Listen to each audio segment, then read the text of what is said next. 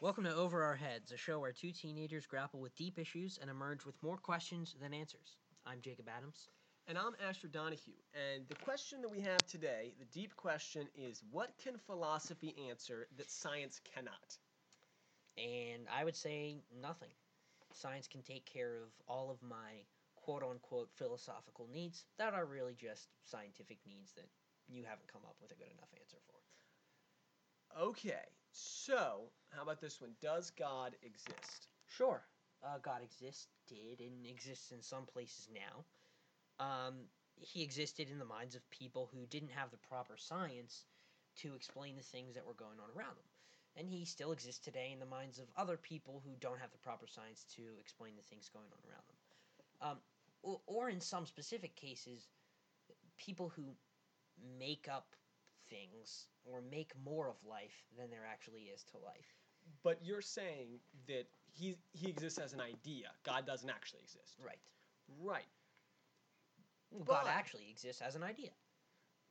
All right, fine. I'll give you that he exists as an idea, but you are saying God doesn't exist because of science. So, what you're saying is like, all right, let's take an, an example such as lightning. That's caused by there's a physical explanation to that, Uh-huh. right? So physics can explain to us that what's happening in the clouds, the imbalance of uh, positive and negative charges. Right. You're saying that because we can explain it that way, that doesn't mean there's any deeper explanation. Right. And for well, and for a while, you had people who couldn't explain lightning. They couldn't explain tsunamis. They couldn't explain hurricanes, and so they had this thing called Poseidon, and they had this thing called Zeus, and they had this thing called Hades, and they explained natural phenomenon. You have religious people today who can perfectly explain natural phenomenon with modern science, but they have this deeper search for spirituality. They have a deeper search for uh, meaning in life, and so they use religion to explain that. And there's other people who don't have the proper science even to explain relationships or to explain how society should be organized. And so that's what the religious right uses. They use re- God and religion instead to explain it, while the left, for the most part, and the better part of the left, just to, uses science to explain it. Um, and eventually we'll see God continue to shrink in scope as he has throughout history. But the flaw there is the jump from saying that because we can explain this event scientifically, therefore there are no deeper explanations to it. So, because lightning, there's a scientific explanation for lightning, means God doesn't exist. Wait, what? God could have created the scientific explanation, and there's no way to disprove that because, as you see, if God created science, let's just say that, okay, let's imagine that, Mhm. then there's no way that we can say because science, therefore God doesn't exist. If anything, it's the opposite. God actually created science. So the very the very world in which you are inhabiting this scientific mindset Mhm. is limited by the fact that it can't explain anything outside of itself. So if something created that, there's no explanation. Well, I, would say that it just it, do, it it doesn't need to. I don't I don't know what you mean by a deeper explanation. I, I- we, we like to because it, it keeps life interesting. So, like scientifically, our, our our evolutionary genetic predisposition is to want to make life more interesting, and that's fine. And there's no problem with that. That's great, but it, it's it's not anything of value. And sure, there there might be something else, I, I, I guess, but it's not relevant at all to political questions, to questions about what college I should go to, what job I should have, who I should marry. It, it, it's irrelevant to everything, except for keeping life more interesting. All right, so let's get back to the question. Let me see if I can take it this way. You are saying that science can explain everything, Mm-hmm. but there are things that philosophy can there there's no way that there are questions philosophy can answer that science can't. Mhm. But you but philosophy shouldn't even exist according to your mindset. Well, uh, I, I would say I would say it's it's more so the idea. I'll distance myself from it a little bit more because I am playing devil's advocate, but it's it's more so the idea that it really doesn't matter either way. I, I, I'm not. I'm actually not making to say that philosophy shouldn't exist. That would be a prescription. That would be a prescriptive statement. I think we should get rid of philosophy, or I think we should get rid of religion. Hey, if religion keeps your life more interesting, if it provides a deeper meaning that you like, that's fine. For me, I'm a materialist. I'm a scientist. Science can answer everything, and I don't really care for any sort of deeper meaning. So I'm fine. So yeah, sure, philosophize. Right, but I think the answer to that, the answer to that objection that you're kind of posing is think about it this way. We have the concept of a human. Why? Because we have to distinguish it from other things. A human, not an animal, not a tree, not a house, not all of these other things that we have in the world. It's defined in contrast to those things. Mhm. And that's the same thing with science. Well, to you, we wouldn't need to have a concept of a human if the humans were the only thing there was. It's Right. only because there are other things that we need the word for it. And it's only because there are things like philosophy and art and Well- and all kinds of inquiries like that that we need words such as science to help us explain the things that science can explain. Because what are we doing right now, according to a scientific explanation? We're philosophizing. Exactly. Well, well let, let me ask you this. Let me ask you this. let me ask you this. Does God need to be defined in relation to other things? Now that's a little bit of a can of worms you're opening up, but no, No, absolutely doesn't. not. Right. Neither does science.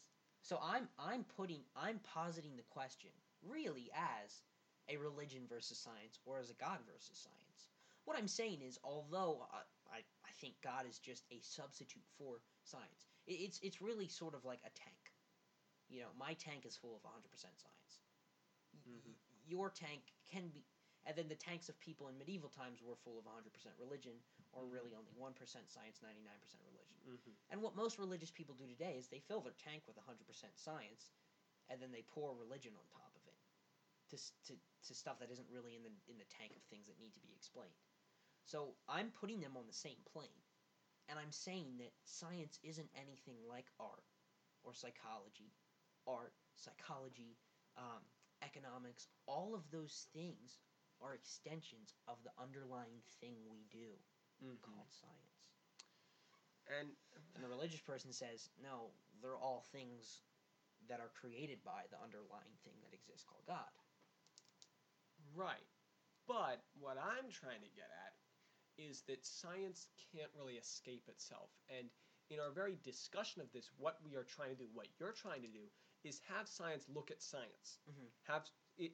You're trying to have the scientists walking around, and suddenly it's able to escape from its from itself and look on itself and Right. examine itself It critically. is. And it cannot do that because it's limited by the scientific method, by the scientific explanations. Well, so uh, let, let, let me let me let me give you this uh, provocation. Religious people say when they say what is God, where did God come from? They say, well, God, He is. God's the great I am. Mm-hmm. What is God? I am. He is. Mm-hmm. Science is. What is science? It is. What do you mean it is? What are you doing right now? I'm doing science. Well, how do you define science? No, science just is. Science is the thing that we do. Will science us? Yeah. Yeah. So, I'm telling you, science is my great I am. And I actually think the religious framework you've developed is developed around science. but what you don't have is when you say God is, you're saying that is something external. There's so much we don't know about God. God, by his very nature, is above us, beyond us, unknowable, all that stuff. But science is almost, in a sense, a creation of man. It's our own understanding of the world. Right. and that's not the same with God because what here's here's the deal breaker. Here's what it is. With God, we can admit the unknowns. We can admit that there are things we cannot know, things above us and beyond us. Mhm. With science, you can't. Right. If it's beyond us, it's not really beyond us. We just don't have the tools to discover it yet. Sometime in the future, we will, but we have not yet. But it's still discoverable, and because of that, that's why it's trapped. right. That's why it can't escape.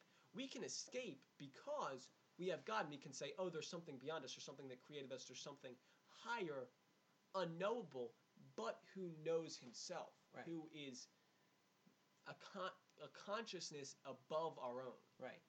Well, and it it's it puts you in the uncomfortable position What puts you know, the scientific worldview. Yes. Okay, I'm, I'm back. I'm back to normal. I'm back to normal. I'm back to normal. Uh, this it puts you puts you in the scientific worldview. That or sorry, it puts you in an uncomfortable position. That the thing that is, the great I am, science, mm-hmm. has created something that has control over it. Yes. Which, hmm, maybe doesn't necessarily disprove it, but it's just interesting. It's sort of this weird, like, I create a robot and then robots overtake the world. But it's not even that. It's I create a robot and then suddenly the robot understands me better than I understand it. Right. Wait, I created the robot. I know Yes. exactly how it works because I created it. Mm-hmm. And the robot suddenly understands me? And that's what modern science can often turn into because you have these scientists who are who are saying that they aren't ph- doing philosophy, but in reality they are because they say, "Oh, I have no worldview. I'm I'm just doing science. I'm just scientific. I trust that. I don't trust um, worldviews or these other theories. They have their own mindset. They have their own framework, their own way of looking at the world that they don't want to admit. Right. Because to some extent, their science has turned into a guiding light for them. It's turned into this beyond a supernatural guiding force for them Mm-hmm. with people such as scientists like E.O. Wilson. Well, and it, it, it, it- I mean, it raises the question of like the question for E.O. Wilson in, in this, you know, you know, ten page dissertation he writes on, you know, on positivism and how science can explain everything. It's like, okay, E.O., then what are you doing? Right. And it's like, well, and that, that's the point you brought up earlier. Brought up earlier, and it's like, well, I mean, what I'm doing is following my evolutionary predisposition understand where I. Yeah, but why do you have a predisposition to understand where you came from? Because it helps me. Does it really? Does it help you? Right. It's like when people say, there's the theory out there that we're in the simulation. It's it's the matrix happening. Uh huh. And my argument against that is okay, let's say there's a master coder who can make everything feel so real and make our thoughts feel so amazingly as if they're coming from us. It's some alien. Um, someone famous even said, uh, Neil deGrasse Tyson said it was probably some alien teenager in a basement somewhere coding. Think about that for a second. But my response to Neil, aside from aside from the ridiculousness of it, is wouldn't the alien's first thing to do if he wants to just have fun and create this really accurate simulation be to write something in there that says they can't ever have thoughts about the simulation.